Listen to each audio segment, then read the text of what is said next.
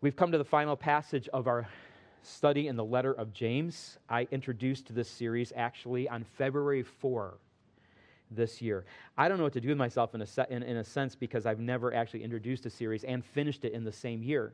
Uh, and, and so this is a first for me, but it has been uh, about nine months almost to the Sunday uh, as I attempt to uh, wrap this up this morning. When you select a title for a sermon series, by the way, uh, you do so with some fear because you want to select a title that's going to uh, express the major takeaway of the book. And, and sometimes you get down the road in the book and studying it, you're like, wow, that title is a little bit off. I wish I would have uh, adjusted it. But I think that we saw again and again as we studied this letter this theme of living up to your faith.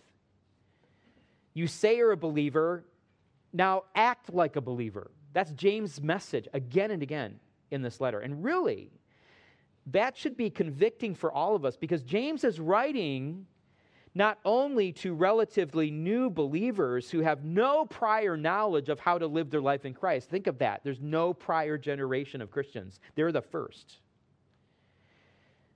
But they're a generation of believers who have put their faith in Christ for his death and resurrection, and everything James is saying is, is giving them the basics, the ABCs of how to live their life in the Christian faith. And if, if, if, we look at this and say, wow, this is an area I need to grow in, we're, we're, this is, these are areas that we need to walk in regularly, and this ought to be basic stuff for us.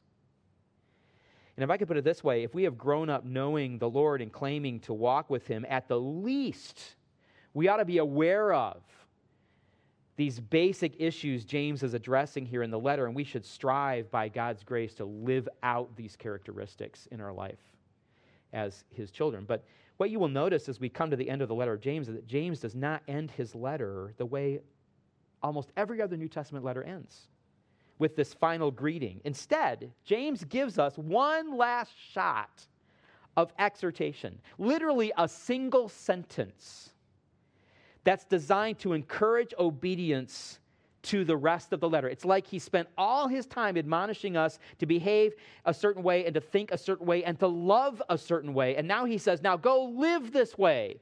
But in doing so, he doesn't directly encourage us to follow his teaching. Instead, James wants us to commit ourselves to helping others to follow his teaching. It's really kind of surprising. This is the last thing he says. We're supposed to help another person who has strayed from the path. So let's look together at this single sentence. He says, My brothers, if anyone among you wanders from the truth, someone brings him back. Let him know that whoever brings a sinner back from his wandering will save his soul from death. That's the sinner's soul from death and will cover a multitude of sins. The end. So, what do we make of this?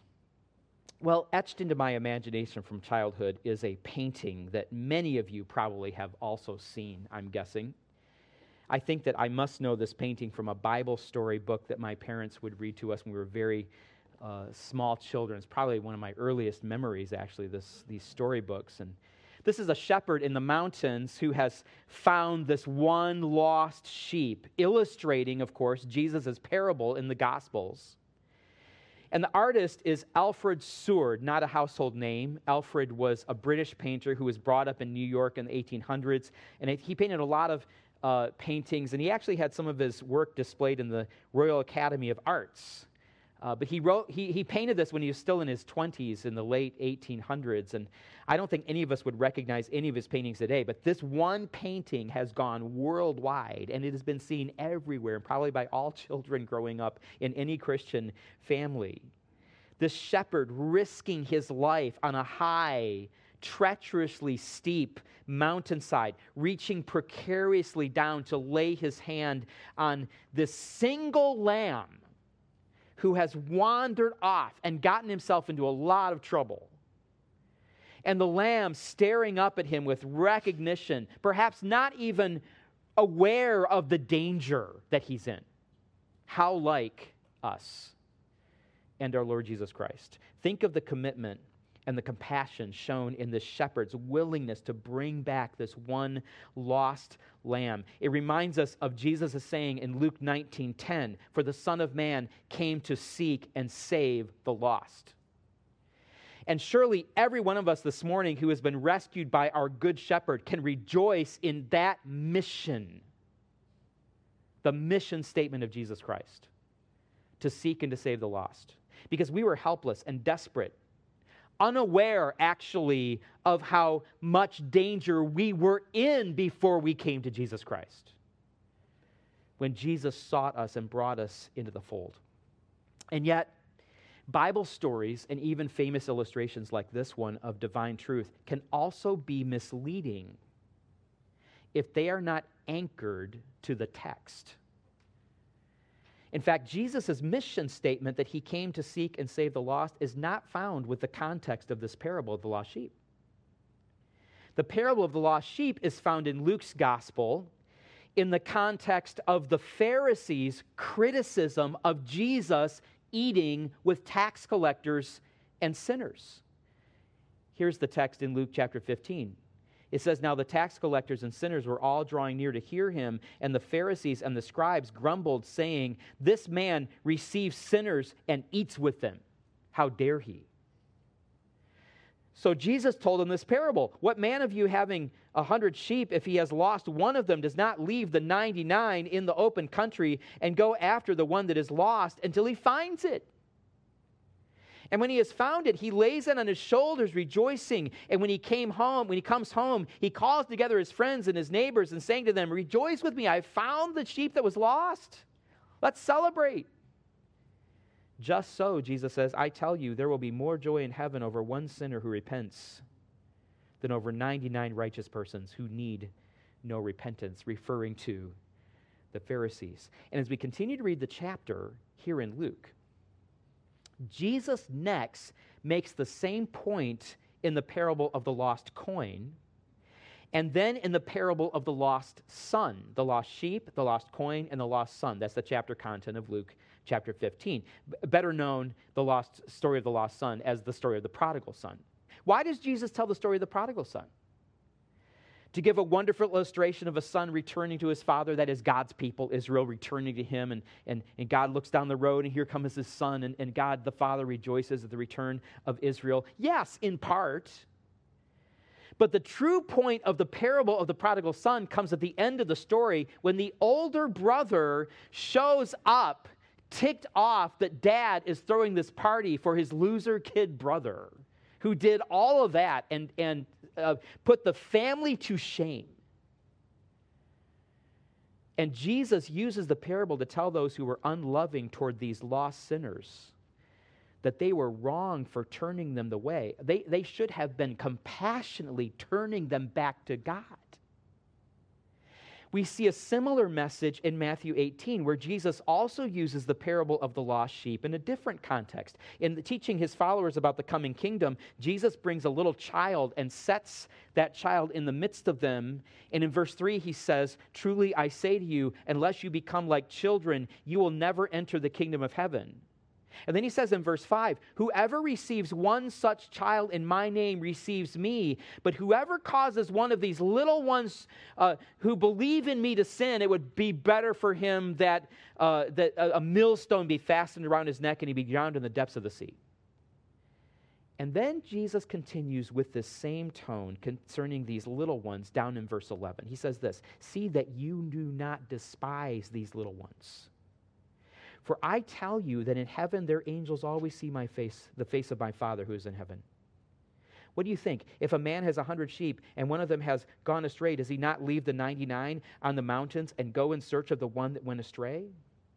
And if he finds it, truly I say to you, he rejoices over it more than over the 99 that never went astray. So is it not the will of my Father who is in heaven that none of these little ones should perish. You see what's going on in both of these contexts? Jesus is our model for showing compassion to those who have wandered away, and He is our model for desiring to graciously lead them back. But what he is teaching in both contexts is that those who follow him should be willing to bring sinners back. That his disciples must show compassion and mercy to those who have wandered and bring them back to the Lord. In fact, do you know what comes next in Matthew 18, starting in the very next verse after this parable? The next thing Jesus tells them is if your brother sins, go and point out their, his fault so that he will listen to you and, your, and to your appeal, and you can win him over. You can bring him back. You see, in the parable of the lost sheep, we are the shepherd. Jesus wants us to identify with his compassionate shepherding and to go out of our way to diligently and sacrificially bring a wandering one back to the fold. That's how you and I are supposed to think about those who have wandered away.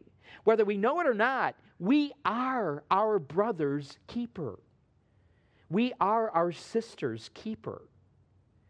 And James applies this principle to the church. In James 5 19 and 20, we have a responsibility, he says. By virtue of our being in the flock of God, a member of God's family, to encourage other sheep. My brothers, if anyone among you wanders from the truth and someone brings him back, let him know that whoever brings back a sinner from his wandering will save his soul from death and cover a multitude of sins. So here's an example. It's a true story, actually.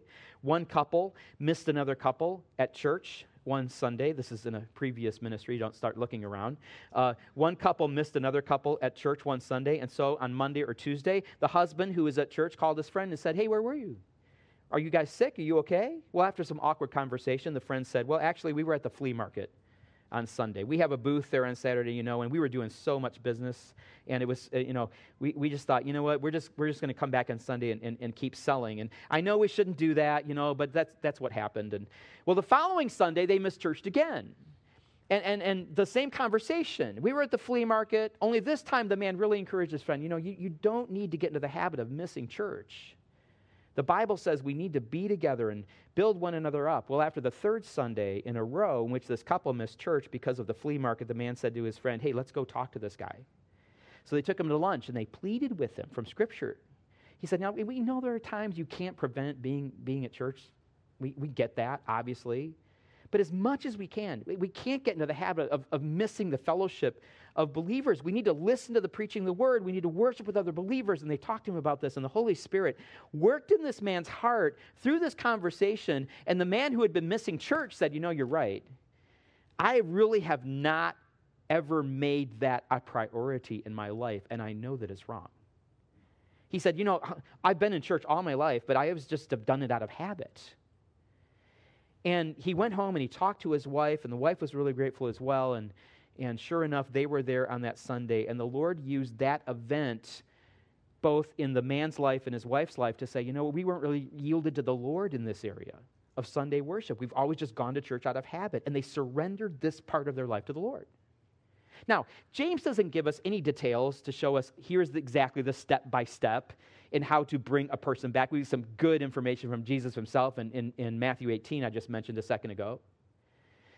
But this story illustrates the kind of dynamic that James ends his letter with. He is saying that the church should function in a way that brothers and sisters are watching over one another compassionately, not judgingly, but compassionately, watching out for one another, watching over one another, that they are submitting themselves not over to the, only to the Lord, but also to one another as they, they continue to follow the Lord together.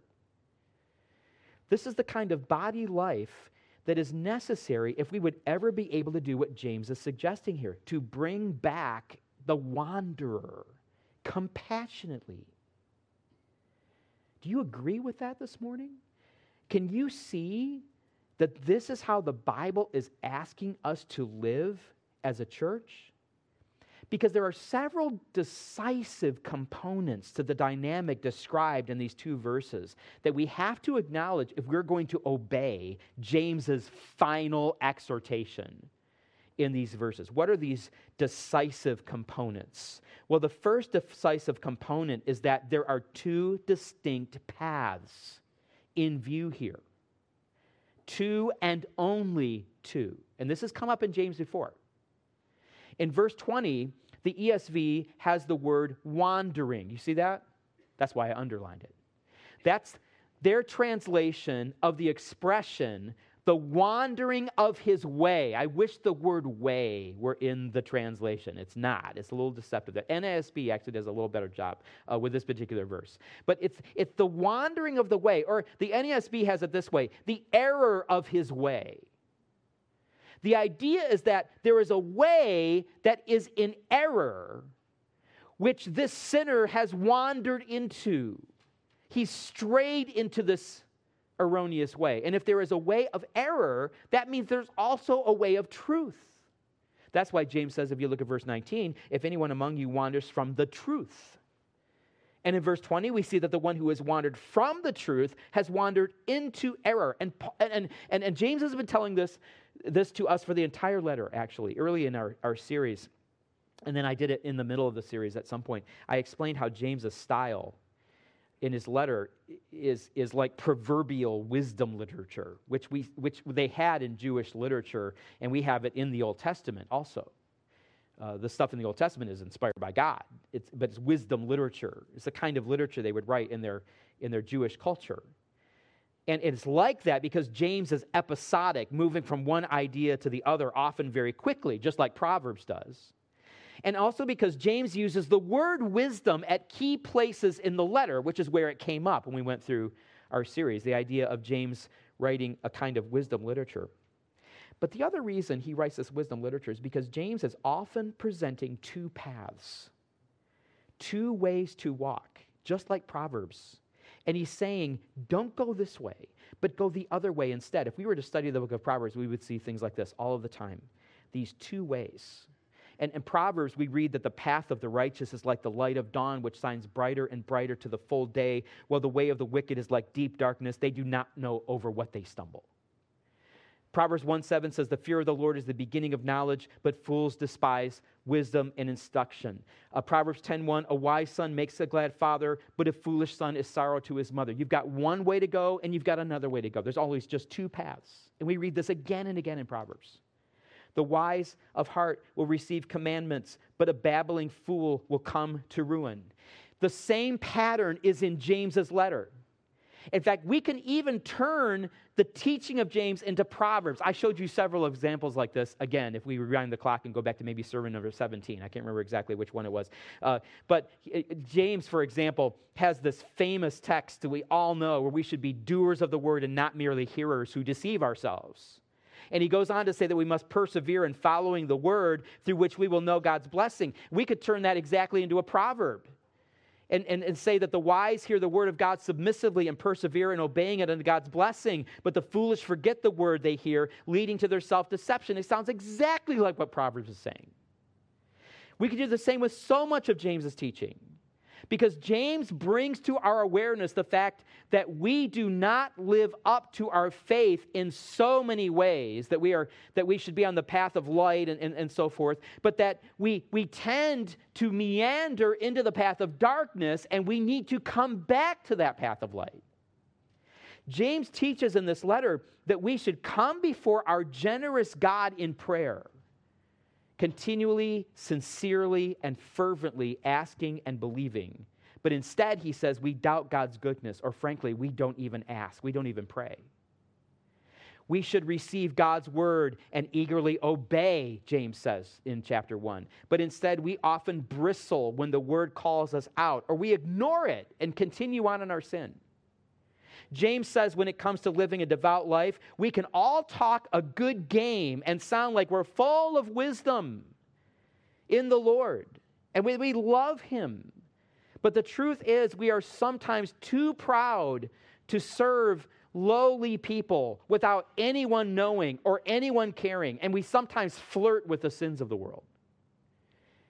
James says we judge people when we should love them and pray for them. James says we come on Sunday and stand and bless the Lord and praise Him with the same mouth that we use to criticize other brothers and sisters. Like our Lord Himself, we are called to meekness and humility and self sacrifice that promotes peace, James says. And yet, he says at times we are full of jealousy and selfish ambition that promotes conflict. Instead of drawing near to God, at times we become the enemies of God by our cozying up to the world. We arrogantly make plans without taking God into account rather than bowing to his will. And all of these expressions we have covered in James if we walk through the text. All of them and more are in James. And he's showing us two paths. And it comes down to the fact that there are only these paths a righteous path of God's will that I submit to in humility, consistently desiring to bring him glory, and an unrighteous path that runs away from God's will that I wander off to when I'm following my own sinful desire. And James says, Do not be deceived. There are only two paths. If you are not following the path of God's will, you are on the other path. There's no middle of the road. In fact, when you look at these paths, I love, I love this picture. I've been using it for many years because it looks like the trails are both the same. One just goes to the left, one just goes to the right. And you know what? That is the deception of those paths. When you begin at the beginning of the path, they might not look much different, or one might look more inviting than the other. The wrong one might look more inviting. But the point of the path is not the journey, it's not the beginning, it's where the path leads. It's the end of the path that we have to worry about. Now, once we have that fact firmly established in our minds, we have to acknowledge a second decisive component in this text. And I'm calling this component wandering sheep. You notice here in James's words that there's an acknowledgement of the fact that we who are in the flock from time to time will wander off. When James says, if anyone among you wanders from the truth, he's not including this exhortation at the very end of the letter, like at the pinnacle of the letter at, at a key point here, at, at the big cymbal crash, he's not saying this on the far off chance that there might be some random time where some member might just happen to possibly wander away from the path. No, he knows this is going to happen, especially in a time of persecution, as he's writing to those who are scattered abroad because of persecution, especially because of trials. As the hymn writer says, he knows we are prone to wander.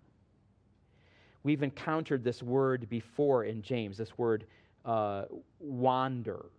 It's the word from which we derive our word planet. I've told you this before. Planao is the verb. Ancient astronomers could see that the stars turned all together in the night sky with their relative distances fixed, turning together, absolutely never wandering at all, just staying together. But they also noticed that there were some stars who had a mind of their own and they would wander on their own path through the night sky, and so they were given the, names, the name wandering ones or planets. So after James offers two paths throughout this entire letter, a right path and a wrong path, he says, in essence, some of your brothers and sisters will wander from the right path. It's not uncommon, it's not abnormal. It's all too natural, in fact, in a fallen world. And if you have drifted from the right path, in fact, this morning, if you have drifted from the right path, if you know you are not wholeheartedly following the path of God's will for your life, if you're saying no to God in some area, and you, you know what that is, the most important thing you can ever do is to immediately and sincerely and humbly turn back to the right path. And don't be all embarrassed, like, oh no, you know, I've done something nobody else has done. No, this is what we're all doing. And we ought to be aware of this. And so we graciously and non judgmentally pray with one another and lead each other back to the paths. And here is one of the best gifts that God has given the church to encourage turning back to the right path. It's the decisive component of faithful believers, those who, by God's grace, are endeavoring to walk on the path. James says, if someone brings him back, literally, the word means to turn back. Right? It's, it's the word, it's from the word strepho, which uh, I, I shouldn't go into this explanation, but you know, we have strep throat, right? If you look at a strep uh, virus under a microscope, it's like a curlicue, all right? That's why they call it strep. It's about turning, okay? You didn't need to know all that. I don't know why I said that. But uh, you, you, uh, you, you turn somebody. It's sort of, it, it, the idea of the, of the verb could mean you turn them around and point them back in the right direction, but that's not really in the context what's happening here. It's not just turning him around. The idea is, is that we're going with him. That's why I really do like the, I, I rejected against the ESV translation here at first. I was like, why do I have the word turn in there? That's what the Greek verb is. But really, I got to thinking about it.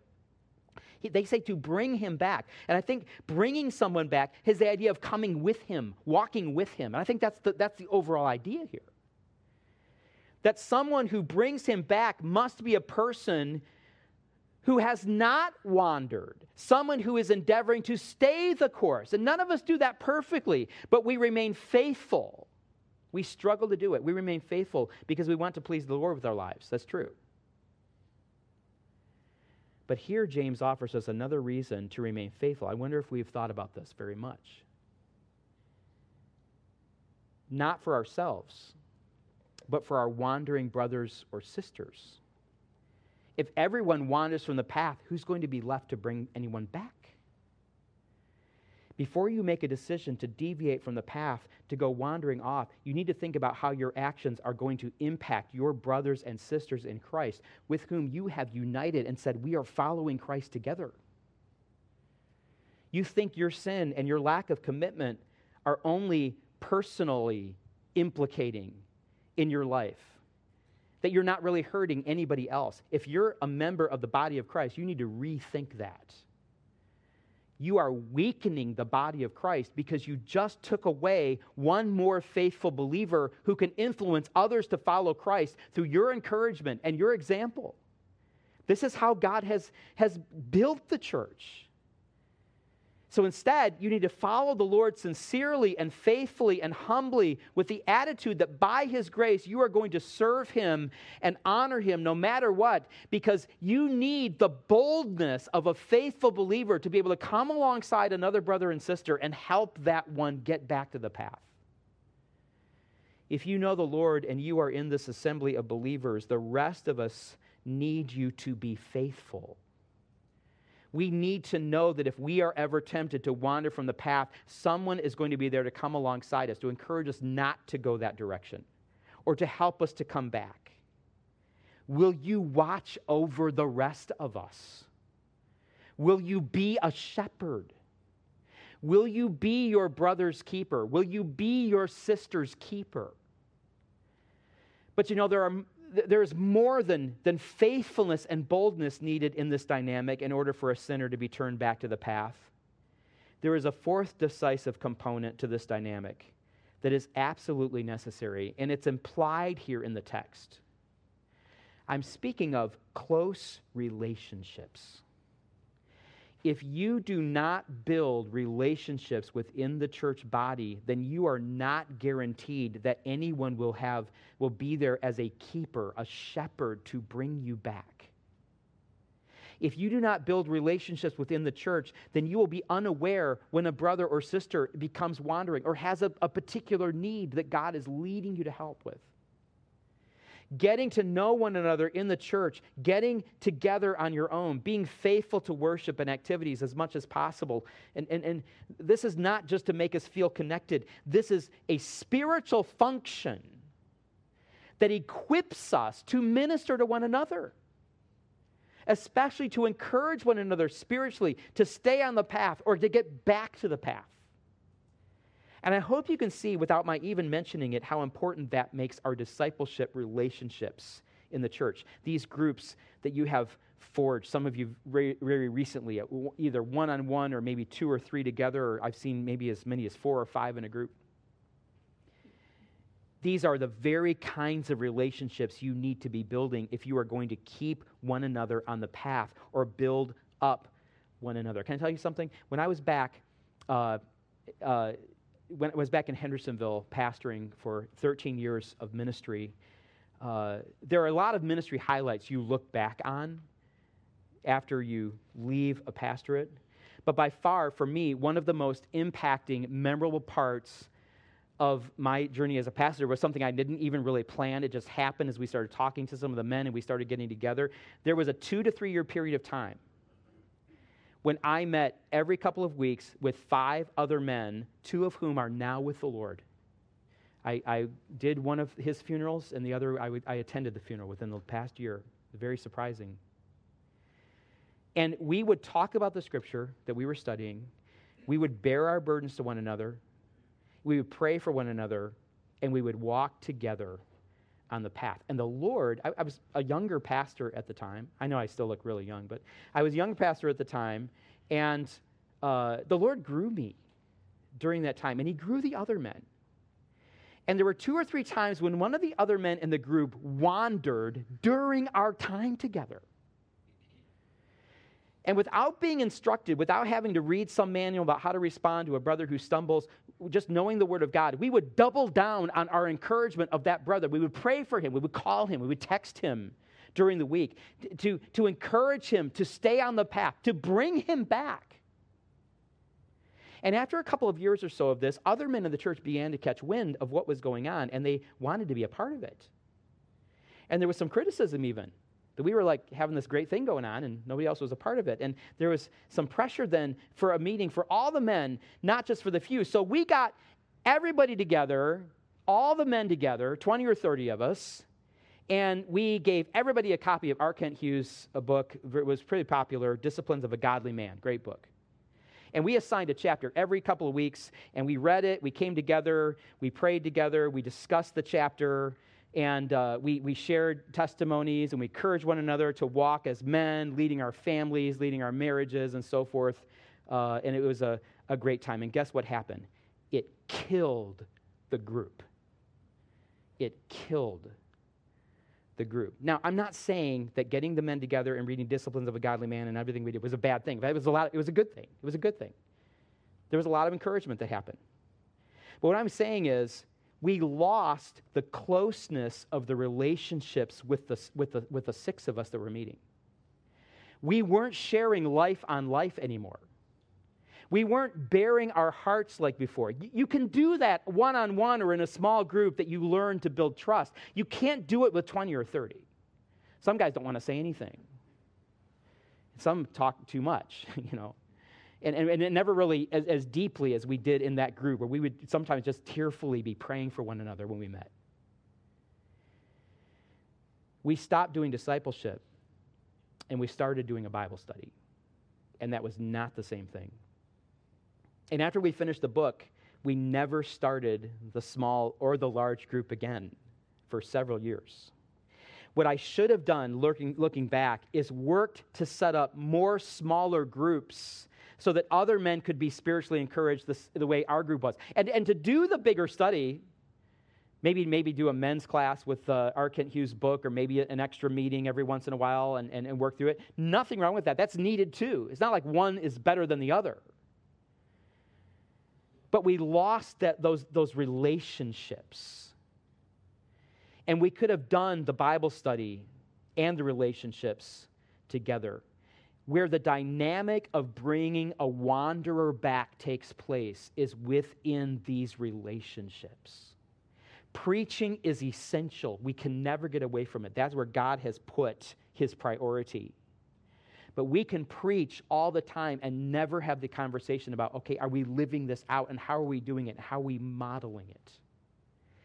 So you pray that in your discipleship relationships, you will grow to encourage one another and if you do not have a partner or group yet, I, I, want this to happen naturally as the Lord leads. There's no pressure to do this. We, we just have sort of started this in the culture of our church. But you pray for the Lord to guide you in His timing to that kind of relationship. What James does here is offer a dynamic with these con- decisive components that make his admonition possible.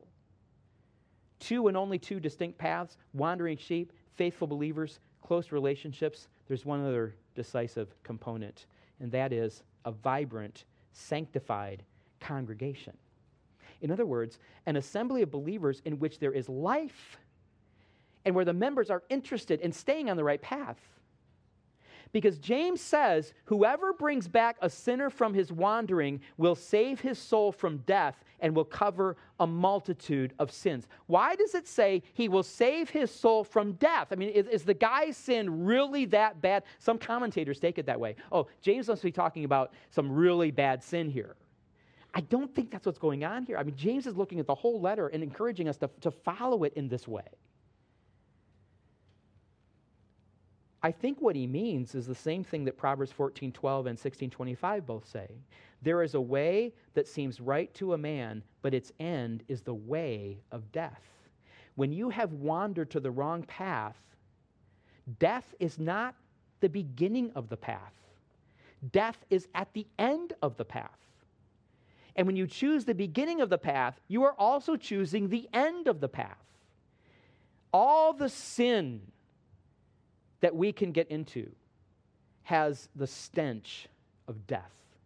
Remember how dramatic James is about sin? Chapter 4, for instance, he says, If we're merely friends with the world, we are spiritual adulterers and enemies of God. He says toward the end of chapter 4, when we make plans without God's will in, in, in mind, we are evil, arrogant boasters we think, wow, James is really going over, the, going over the top, describing how sinful we are. No, he just knows what sin is. He knows the nature of it. He's looking at sin the way God would look at sin. You know why? Because all sin leads to death. Paul reminds us of this in Romans 6:23. The wages of sin is death. An unbeliever will stay on the wrong path to his eternal destruction but a believer will begin to be repulsed by the stench of death and come under conviction on that wrong path and turn back, especially because he has another believer who serves as his shepherd, helping to bring him back from wandering. And with this dynamic is taking place, we have a congregation that is marked by life and righteousness and we will be equipped not only to lead wandering brothers and sisters back, but even to find those who are on the broad way to eternal death and lead them to eternal life through the gospel. So, after all that James has taught us and all the ways he has called us out for not living up to our faith, he leaves us with one final message as he has done so often in the letter, James will not leave us with the focus on ourselves. He leaves us pointing our focus to one another. He doesn't say, now you make sure you're living up to your faith. Rather, he says, you watch over your brothers and sisters and help them live up to their faith. You can't do that unless you're living up to your faith. Bring back the wanderer compassionately, James says. Be a loving shepherd after the example of our great and good shepherd who loved us and gave himself for us. If we can follow the Lord in this area of obedience, then all of us together will be encouraged to live up to our faith. Let's pray together. Father, we're